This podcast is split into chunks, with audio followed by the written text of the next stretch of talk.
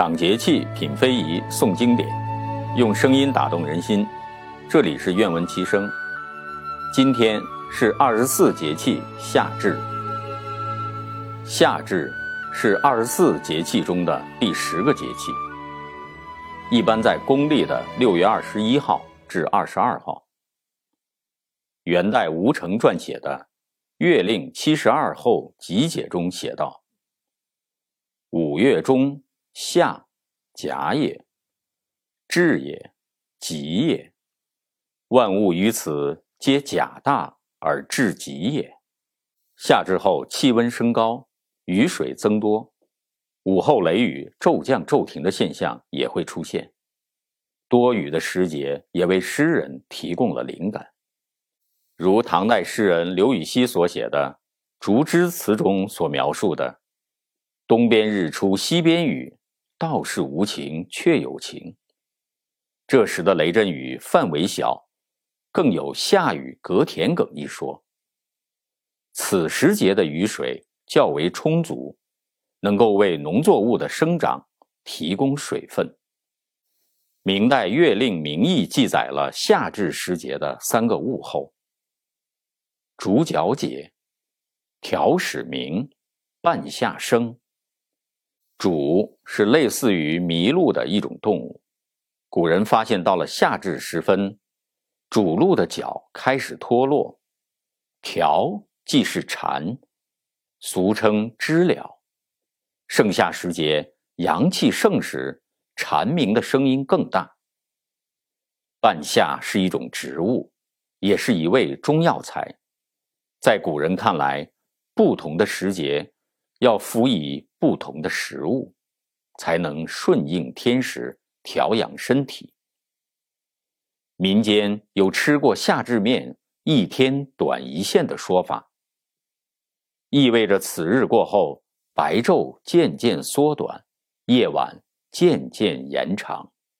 还有一些地方会用新麦磨成的面粉制成面饼，饼中加入咸味儿或甜味儿的馅料。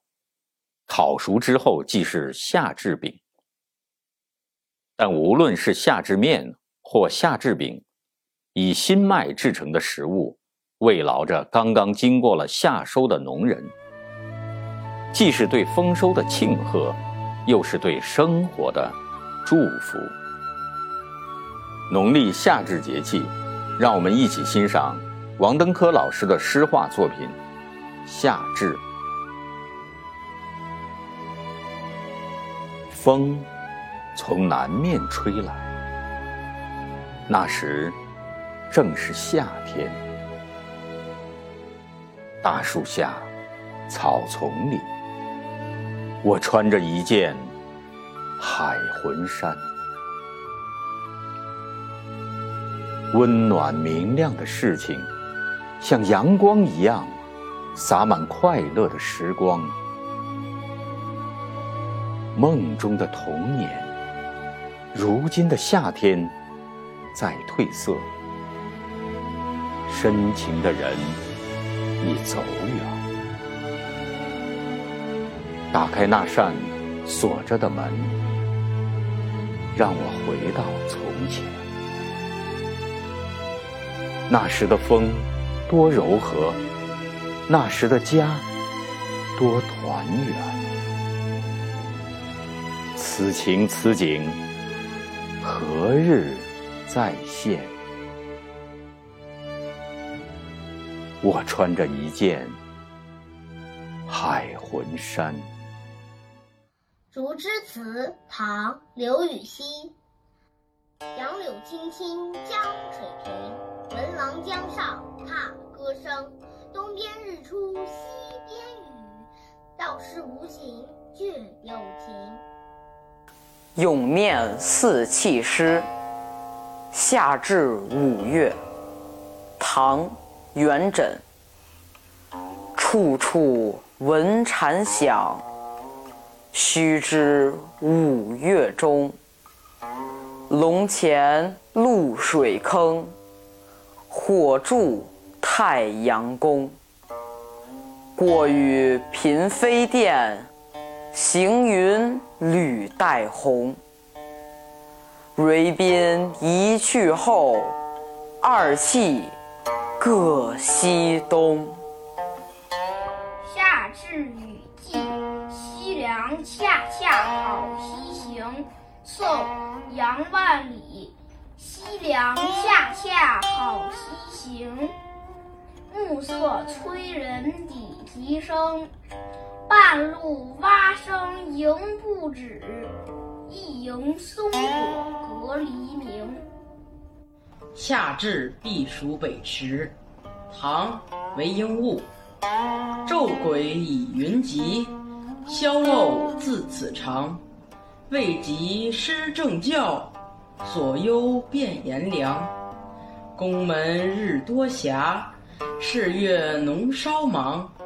高居念田里，苦热安可当？庭午惜群物，独游爱方塘。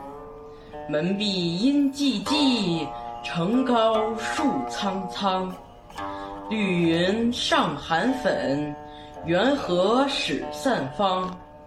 余烟洒繁报，可以对华商。夏感，梁衡。充满整个夏天的是一种紧张、热烈、急促的旋律，好像炉子上的一锅水，在逐渐泛泡、冒气，而终于沸腾一样。山坡上的纤纤细草，长成了一片密密的厚发。林带上的淡淡绿烟也凝成了一堵黛色长墙。轻飞漫舞的蜂蝶不见了，却换来烦人的蝉儿，嵌在树叶间，一声声的长鸣。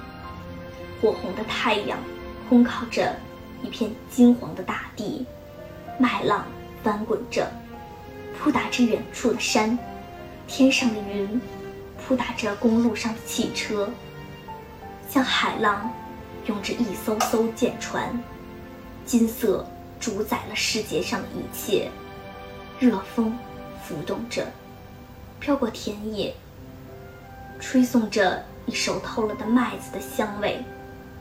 那春天的灵秀之气，经过半年的积蓄，这时已酿成一种磅礴之势。在田野上滚动，在天地间升腾，夏天到了。夏感，梁衡。夏天的色彩是金黄的，按绘画的观点，这大约有其中的道理。春之色为冷的绿，如碧波，如嫩竹，注满希望之情。秋之色为热的赤，如夕阳，如红叶，标志着树的终极。夏，正当春华秋实之间，自然应了这中性的黄色。收获之已有，而希望还未尽，正是一个承前启后、生命交替的旺季。你看。麦子刚刚割过，田间那挑着七八片绿叶的棉苗，那朝天举着喇叭筒的高粱、玉米，那在地上匍匐前进的瓜秧，无不迸发出旺盛的活力。这时，它们已不是在春风微雨下细滋慢长，而是在暑气的蒸腾下。蓬蓬勃发，向秋的终点做着最后的冲刺。夏感，梁衡。夏天的旋律是紧张的，人们的每一根神经都被绷紧。